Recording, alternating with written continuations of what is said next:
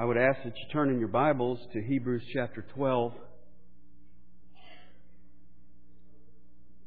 The 1968 Olympics were held in Mexico City. The most memorable event of those Olympic Games for some was Bob Beamon setting a long jump record that many thought would never be broken. It eventually was. For others, the most memorable event was a young boxer named George Foreman winning a gold medal and parading around the ring with an American flag, fanning patriotism and pride. But the athlete that made the longest lasting impression on people was named John Stephen Akhwari. On October 20th at 7 p.m., an hour after Mamo Wolde of Ethiopia, Ethiopia had crossed the finish line as the winner of the 26.2 mile marathon.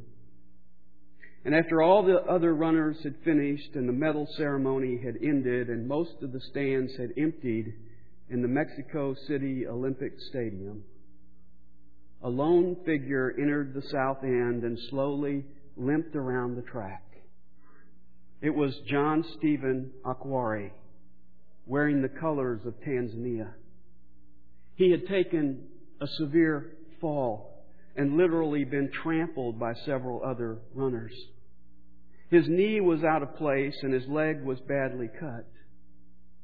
Bloodied and bandaged, he grimaced with each step as he hobbled around the 400 meter track and crossed the finish line to the encouragement and the cheers of the few fans who remained.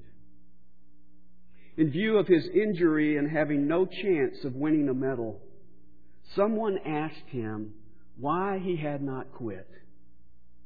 And here was his answer. My country did not send me 7,000 miles to start the race.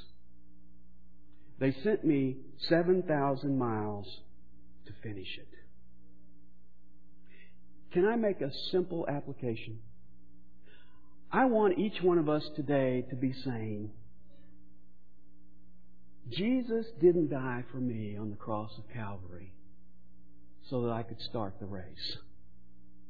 He died for me so that I would finish it. In the Christian life, finishing well means everything.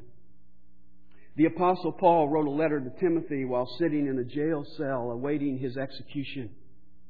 On the last page of that letter, which we call chapter 4 of 2 Timothy, he wrote this I have fought the good fight.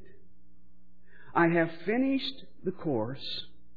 I have kept the faith. Now, Paul is contemplating his impending death and he's looking back over his life and his ministry, and he's evaluating it. And what I really find telling is what he points to. He doesn't point back and say, I won. You know, for us, winning is everything. And not only do we want to win, we want to set records and we want to have monuments built to us, and we feel like if that doesn't happen, that we're a failure.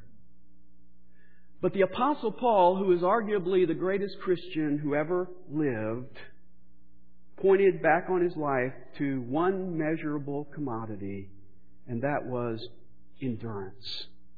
He says, I fought, I kept, I finished. And that's really the theme and the focus of our passage this morning. It begins in verse 12 with the word therefore. He's looking back on what he already said. He told us in verse 1 that we're to run with endurance the race that is set before us.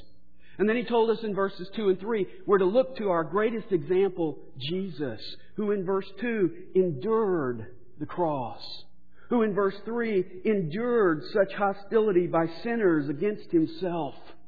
And then he expressed to them his concern that some of the readers were about to drop out of the race because they were fainting under God's discipline. And so he says in verse 3, don't grow weary. Don't lose heart. And then he says in verse 5, don't faint. And now he says, therefore. And he's going to exhort them and us to endure the Christian marathon, to stay in the race, until the end, in spite of weariness, in spite of scrapes, in spite of falls, in spite of injuries. He's exhorting us to finish strong. And in verses 12 to 14, he gives us four exhortations or four encouragements. I've listed them in your bulletin and we're going to walk through them this morning. The first one is perseverance. Look at verse 12. Therefore, strengthen the hands that are weak and the knees that are feeble. He's still got the analogy of the race in mind. Somebody who runs marathons told me recently that when they're not running in a marathon, they like to get at one of the stations along the marathon where you hand out water. Not just so that they can give them a drink, but so that they can shout encouraging words to the runners as they go along. And that's where I see the writer here. He's putting himself along the track and he's shouting encouragement to us as he as we run. And this first encouragement is get your second wind. Don't give up. Don't quit. Press on. Persevere. There is no reason for a Christian to ever get worn out. There is no excuse for a Christian ever to collapse in the race. 2 Corinthians 4:16 says, "Though our outer man is decaying, yet our inner man is being renewed day by day." If you're a believer, you have spiritually found the fountain of youth. Even though your outer man is decaying, your inner man every day is being renewed. Isaiah 40 verse 30 says, Those who wait for the Lord will gain new strength. They will mount up with wings like eagles. They will run and not get tired. They will walk and not become weary. That's a promise of God to us. These Jewish readers were in the midst of persecution and they were running out of gas. They were slowing down in the race. Rather than being trained by the difficult situations, they were being weighed down by those things. Rather than jumping over the hurdles, they were crashing into them. And he tells us in chapter 10 and verse 25 that attendance was down. He says, Don't forsake the assembling of yourselves together as the habit of some is. Some weren't coming anymore, and they were looking back toward Judaism, and so they needed this exhortation. Now, runners learn to use their arms. A good runner's arms work in rhythm with the rest of his body. When my son Ryan was running track at SEMO, in the off season they put him in the weight room, and I asked him, "Well, what, what are you doing in the weight room? I mean, are, are you just working on your leg muscles?" And he said, "No, they've got me building up my arms." I said, "Well, why would they have you build up your arms?" And he said, "Well, because the stronger your upper body, the faster you run. You see, strength in your arms gives you that extra drive and it gives you that extra balance as you run the race. And one of the first signs that a runner is getting tired is that his arms begin to drop. And the second sign that a runner is tired is that his knees begin to wobble. Have you ever been there? Takes me about a quarter of the way around the track. You know, you're talking to your legs, but they're not, they're not really responding. They're kind of like jello, and they, they got their own thing going. When my daughter Lindsay Joe recently ran the half marathon in St. Louis, she said, Dad, the last mile and a half, I couldn't feel my legs. Well, he's writing to these readers, and he's writing to those of us whose arms are drooping and whose knees are wobbling. And he's exhorting us to lift them up to strengthen them. Now, how do we do that? Well, that, we could have a long answer to that question, but I want to point out three things that I see right in our passage that are answers to how we go about doing that. Number one, keep your focus. The writer gets this exhortation in verse 12 from the Old Testament scriptures. And it comes from Isaiah 35, 3, where we read the same thing. Lift up the slack hands and strengthen the feeble knees. But if you'll read that chapter that it comes out of, he gives a because in that context. He says, lift up the slack hands and strengthen the feeble knees because God is coming to set up His kingdom and the desert is going to blossom and rejoice with joy. When you're running out of gas in the race, it doesn't help to look at your wobbly knees.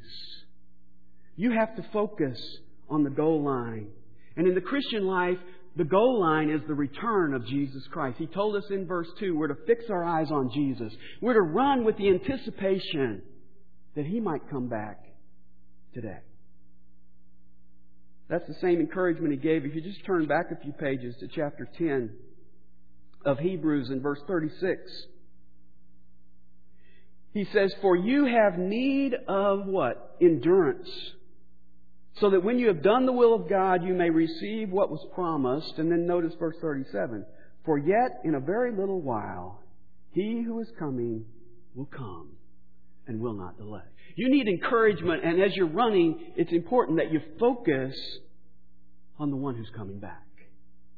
So how do you lift your hands? How do you strengthen wobbling knees? You keep your focus on the Lord Jesus in His return. Secondly, run through the pain. I've never run in a marathon, but I can imagine that in a marathon you have to deal with physical hindrances. You also have to deal with mental hindrances.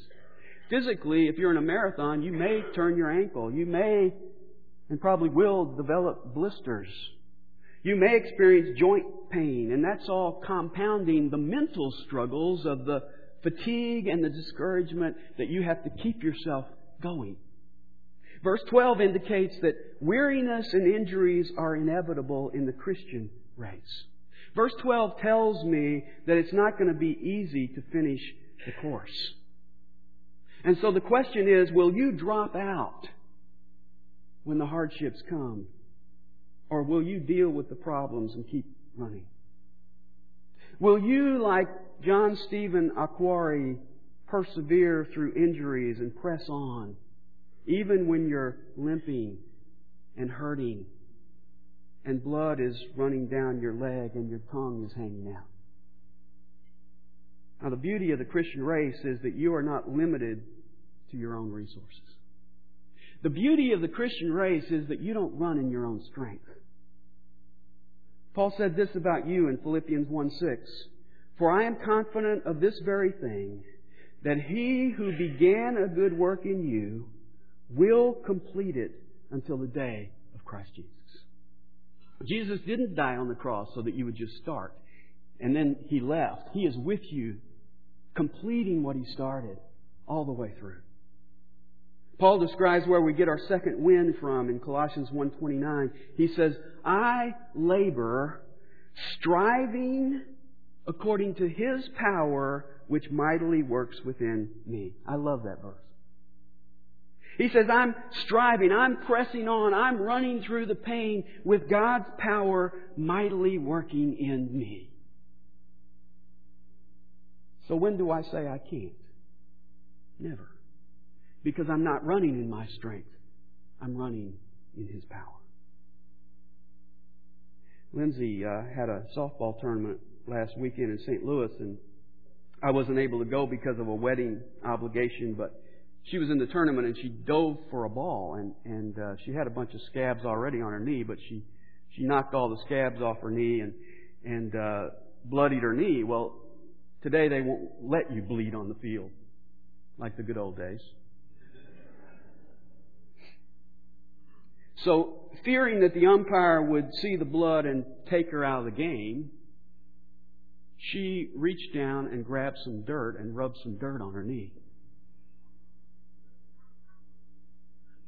Now, as a father, I was rather, rather proud of her.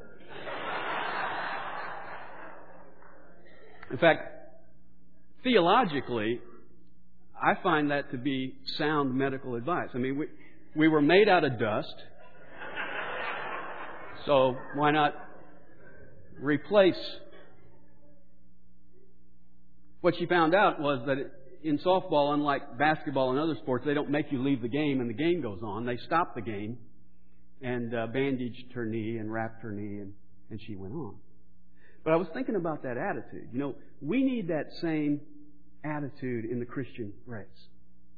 If I fall down, which you're going to do, if you get a bloody knee or a sprained ankle, do you have the attitude that says, I'm just going to rub some dirt in it and go on? That's what he's calling us to here. And then the third way that we lift up arms and strengthen wobbly knees is to help each other. If you notice the wording in verse 12, he doesn't say, strengthen your own weak hands and knees, although there are times when we must do that. He says, strengthen the hands and the knees that are weak, which means whether they're yours or somebody else's.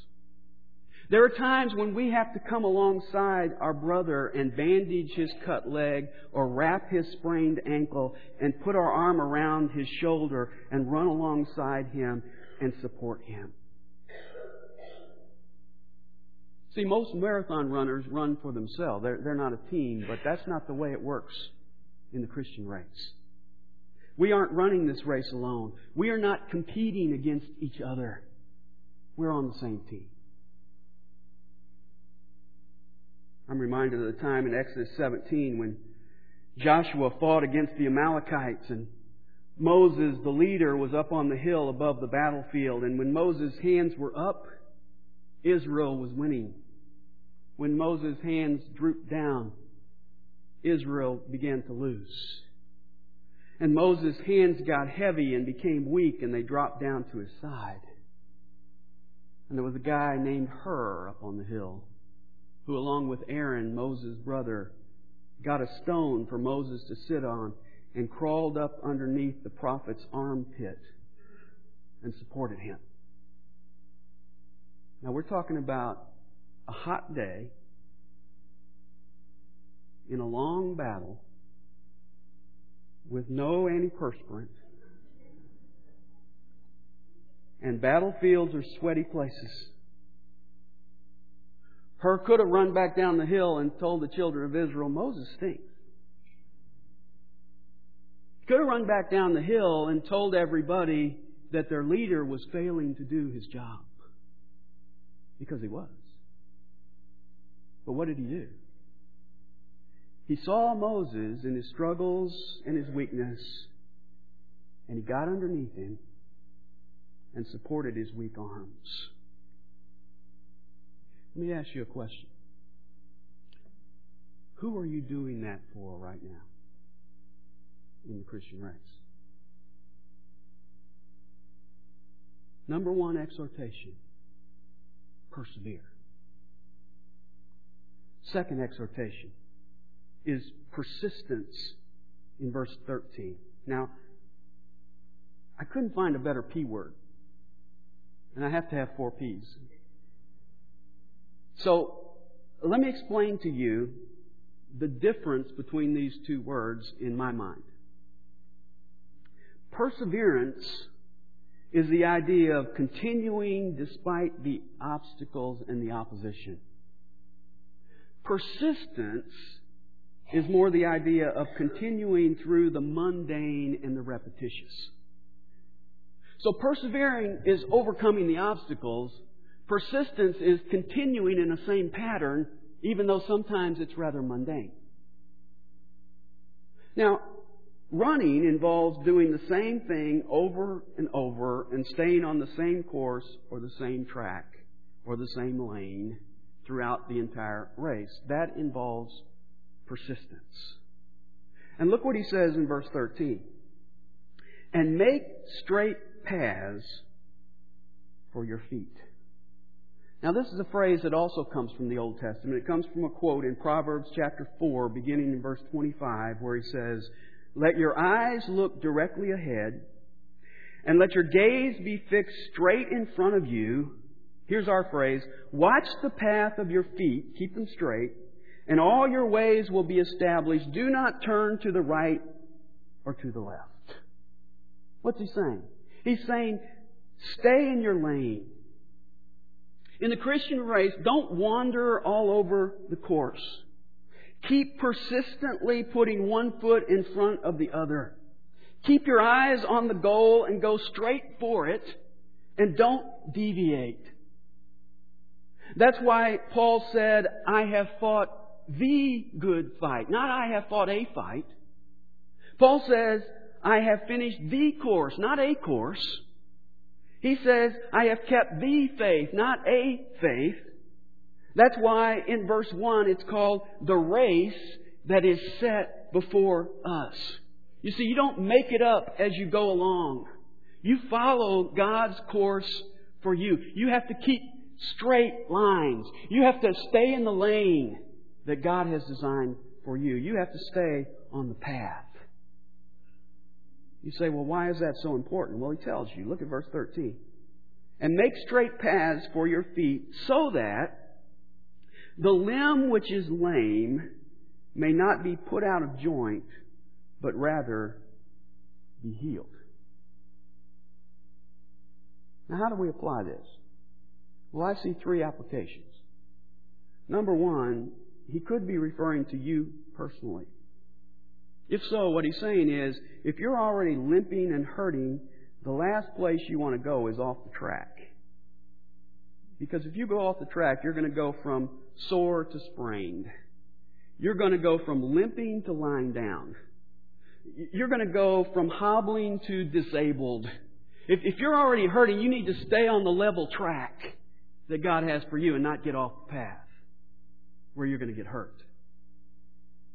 But there's a second way to apply this, and that is I think he could be referring to other Christians because literally verse 13 reads, And make straight paths for your feet so that that which is lame may not be put out of joint. I may not be talking about your personal leg. He may be talking about your Christian brother or sister who's limping and struggling. You see, if you as a Christian are weaving all over the track, you're going to be knocking down some weaker, limping Christians and hindering them in the race. And that's why the Bible, I think, uses the same analogy when it talks about stumbling your weaker brother. How do you stumble your weaker brother? You're weaving all over the track and getting in his lane and tripping him up. But I think there's a third application. And that is, he could be referring to unbelievers. You see, we've seen that this church is a church that's made up of believers and un- unbelievers. There were those who had left Judaism, but they hadn't really made a commitment of faith to Jesus Christ. They were professors, but not possessors. And it's interesting to me that this same Greek word is used in the Septuagint, which is the Greek translation of the Hebrew Old Testament in 1 Kings 18:21, when Elijah is standing on Mount Carmel and he says, how long will you halt between two opinions? If the Lord is God, follow him, but if Baal, follow him. And literally, the Septuagint reads, How long will you limp between two opinions? He's talking about the person who's trying to keep one foot on Baal and one foot on God. And he's saying you're limping because you're trying to go two routes. And when are you going to make up your mind and either go with Baal or go with God? You can't stay in between. You're limping between two opinions. Well, I think there are many people in that boat. They are looking at Christianity. They're sort of interested in Christianity, but they don't want to let go of their commitment to the world. And so they're in between and they're limping. And what he's saying here is those guys are watching you. And if you don't start running a straight course, they're going to chuck the whole thing. They're going to say, I've watched these Christians, and if that's all there is, then I don't want it.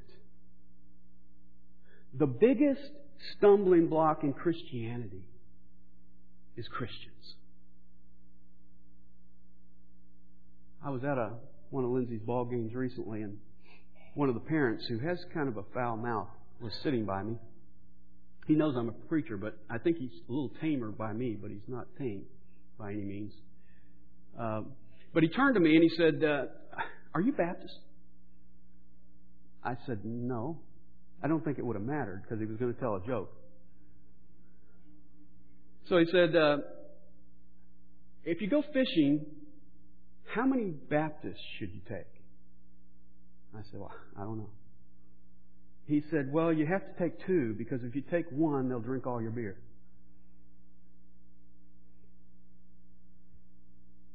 Oh, I'm not finished. I'm not telling that joke to say anything against Baptists, but I'm, I'm, I'm trying to give you this guy's perspective because what he did right afterwards was turn to the guy on the other side and started talking about all the Baptists that he knew that did that. Put Christian in there. Whatever your commitment is. You make a commitment, you're one way around when there's another Christian around, but when you're by yourself with unbelievers, they're watching you as well. And they're seeing that you're not being consistent with your convictions when you're alone the same way you are when you're with another Christian. The world is watching. And they're saying, hey, I saw that. If that's all there is Christianity, then I don't want it. So you should be making a straight course so that they can follow you to the cross of Jesus Christ. If you're wobbling around and your arms are hanging down and you're discouraged and you're questioning God and you're mad at God because of your troubles, someone is going to make that a convenient excuse to throw out Christianity. And God doesn't want that. What does God want? The end of verse 13 says, But let it rather be healed. God doesn't want that lame one to be permanently disabled. He wants that lame one to permanently be healed. And the key to that is the beginning of verse 13 make straight paths for your feet. That's a Greek phrase that means literally wheel tracks. The idea is that you're leaving tracks for others to follow in. Make sure you stay on course because if you go off course, there are others who are going to follow your tracks and they're going to be disqualified.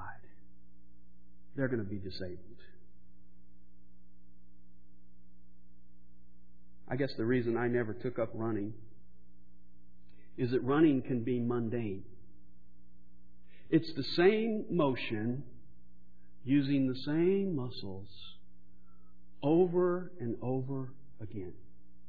It's left foot, right foot, left foot, right foot, left foot, right foot. The Christian life is a race. And to be honest with you, there are times when the Christian life can be mundane. Some days there are no giants to kill. Some days there are no fortresses to conquer. Some days we're just putting one foot in front of the other and staying on the path. I get up every morning and read the same word. I say the same kind of prayers. I obey the same truth. I follow the same Lord. And that requires persistence. Third exhortation is peace. Verse 14 Pursue peace with all men. Now, all men is comprehensive. It includes everybody. All those within the church, but also all those outside the church, even those who are persecuting you.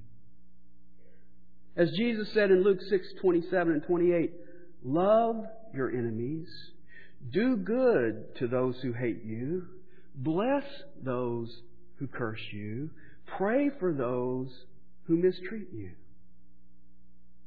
Now, those are not easy words to obey. This is not an easy part of the path to stay on. It applies to those of you who have a spouse who is disobedient to the Word. It applies to those of you who have parents that are antagonistic to the gospel. It applies to those of you who have a work environment that is hostile to your faith.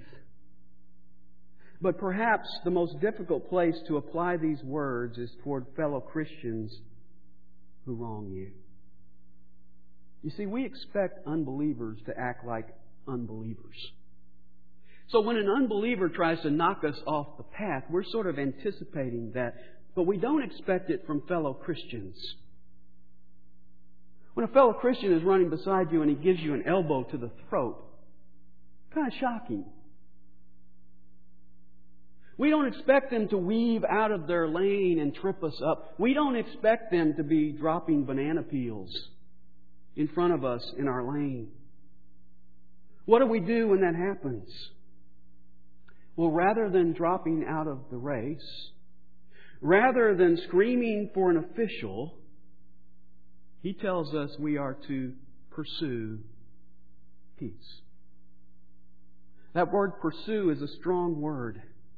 It means to go after peace with the intensity that a hunter tracks down his prey. It implies concentrated effort. It tells me that peace will not happen accidentally. Now, when someone hurts you, your natural tendency is to withdraw and lick your wounds. Your natural tendency is to put up a wall of protection around yourself so that that won't happen again. Your natural tendency is to distance yourself from that person who hurt you. I will just avoid that person. But God says you are to pursue peace with that person.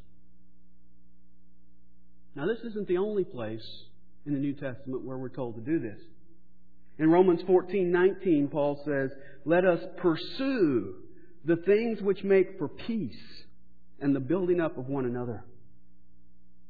1 Peter 3:11 says that the one who wants to love life and see good days should seek peace and pursue it. 2 Timothy 2:22 says, "Now flee from youthful lusts." Most of us stop right there. We get the negative part of that verse, but it's a two-sided verse. It has a positive side. It says, Now flee from youthful lusts and pursue righteousness, faith, love, and peace with those who call on the Lord from a pure heart. Let me tell you something that I hope is not a surprise to you. You cannot run this lifelong Christian race without encountering some conflicts. So in order to finish strong, you have to pursue peace. When you're injured by another runner, do you withdraw and nurse your hurt feelings, or do you intensely hunt down peace? Do you come to that person with an attitude of humility, and I underline that attitude of humility? Because you don't come to the person saying, I was right and you were a complete jerk. That doesn't work. I've tried it. You see, a lot of us, when we have conflict, uh, football season starts today, doesn't it? Uh, a lot of us, when we have conflicts, we, we want an instant replay. You know, bring in the officials, let's look at it from all the angles, let's see what happened. We don't have instant replay. What we have is instant memory. And you've had this dialogue. You go, well, you said this. No, I didn't say that. You said that. No, I didn't say that. You said that. And anyway, your tone was such that that's what you meant. No, I didn't have that kind of tone. I've had those kind of debates. And you wish you had the instant replay. You could replay the whole thing and see what really happened, and then we can really get justice. But the reality is, all we have is instant memory. And the result of instant memory is we have all those memory angles, and when we replay the whole thing, the result is that the referee comes out and says it was inconclusive to overturn the ruling on the field. And I'll tell you what the ruling on the field is. The ruling on the field is that both parties are probably at fault to some degree. So peace is pursued with a simple, genuine, humble, I'm sorry. Followed by a, hey, you're not my enemy. We got another enemy to worry about. We shouldn't be fighting with each other. We're not competing with each other. We're on the same team. So let's pick each other up and run together. The third exhortation to finishing strong is pursue peace. Fourth exhortation is purity. Notice verse 14 again. Pursue peace with all men and the sanctification. So what he's saying is pursue peace and Pursue sanctification. Now that sanctification is a long word that just means holiness. It means to be set apart. Now let me add a footnote right here before I go on. The link between pursuing peace and pursuing sanctification shows that we must not pursue peace at any cost. I think that's why Paul told us in Romans 12:18, if possible, so far as it depends on you, be at peace with all men. You see, the reality is that in this fallen world, sometimes it's not possible to be at peace with everyone. Sometimes that other person is going to cling to bitterness and hatred, and you can't do anything more than you've already done to be reconciled. But at other times, to make peace would require compromising obedience to God, whether that involves moral or obedience or doctrinal obedience. And I think what, what we're learning here is as we back up to the concept of peace, you can't sacrifice personal holiness for the sake of peace. Now, what kind of holiness is he talking about in verse 14? Well, it can't be the kind spoken about in Romans 4 5, where he says that Christ's righteousness is put to my account because I don't pursue that positional righteousness. I already have it. And I don't get it by pursuing it, I get it by faith in Jesus Christ. So I think it's obvious to me as he's talking to us as Christians about pursuing righteousness, he's talking about practical righteousness. But as I say that, that raises another question, and that is, what does it mean at the end of verse 14? Because verse 14 says, Pursue peace with all men and the sanctification without which no one will see the Lord. Now, what's that mean? Well, it seems pretty clear to me that he's saying if a person doesn't have this sanctification, they're not going to go to heaven. You say, well, wait a minute. Well, let me clarify that. Let me clarify that with a couple things. Number one, it doesn't mean that we earn salvation by our righteous behavior. Because the Bible is overwhelmingly clear that salvation is God's free gift to all who trust in Jesus Christ. So he's not talking about earning our salvation. Let me clarify it another way. It doesn't mean that anyone can be perfectly holy or sanctified in this life. There are those who teach that believers can achieve a state of sinless perfection or total sanctification in this life. This verse is not teaching that. The Bible is clear that that is not going to happen this side of heaven. In fact, if you just go back in our chapter to verse 4, he tells us there, you have not yet resisted to the point of shedding blood in your striving against sin. In the Christian life, striving against sin is an ongoing process, and it's only going to end when they martyr you, when you shed blood and you die. Before that, you're not going to stop, you're not going to arrive. You're not going to stop striving against sin. In fact, 1 John chapter 1 and verse 8 says, If we say that we have no sin, we are deceiving ourselves and the truth is not in us. In other words, John is saying, if you say, I have arrived, I am sinless, you're lying. So John is saying, if you say you're sinless, you just sinned. So nobody's going to get there to total sanctification, to sinless perfection in this lifetime. You say, well, alright, what does this mean then? Well, it seems clear to me in the context that this is what it means. He tells us in verse 10 that holiness is the product of God's discipline. The end of verse 10 says, He disciplines us for our good so that we may share His holiness. So the product of holiness, uh, the product of discipline is holiness.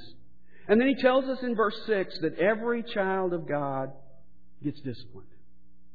So if every child of God gets disciplined, and the product of discipline is holiness, then he's simply jumping to the conclusion and saying, therefore, every child of God gets this holiness.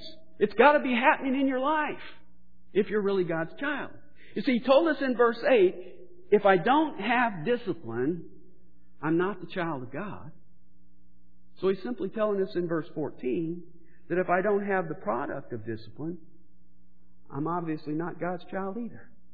If God's not spanking me somewhere along the line, then I'm not His child. And if I don't have the product of that spanking, which is change in my behavior,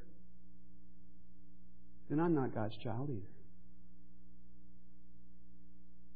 You know, people can tell that I'm Hal Green's son because I look like him and I act like him.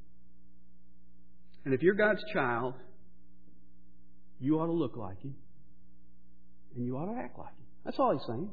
It's not going to be fully developed in this lifetime, but there ought to be evidence because it's called us sharing God's holiness. It's us becoming like Him. You will avoid what He hates, sin, and you will pursue what He loves, righteousness. So the four exhortations to finish strong. Number one, perseverance. Run through the pain. Number two, persistence. Be consistent day in and day out, even when it gets mundane. Number three, peace. God's marathon is a team sport. And number four, purity. Pursue the character of your Heavenly Father. Florence Chadwick was the first woman to swim the English Channel in both directions. On July 4th, 1952, she attempted to swim from Catalina Island to the California coast. The challenge was not only the distance, but the bone chilling water.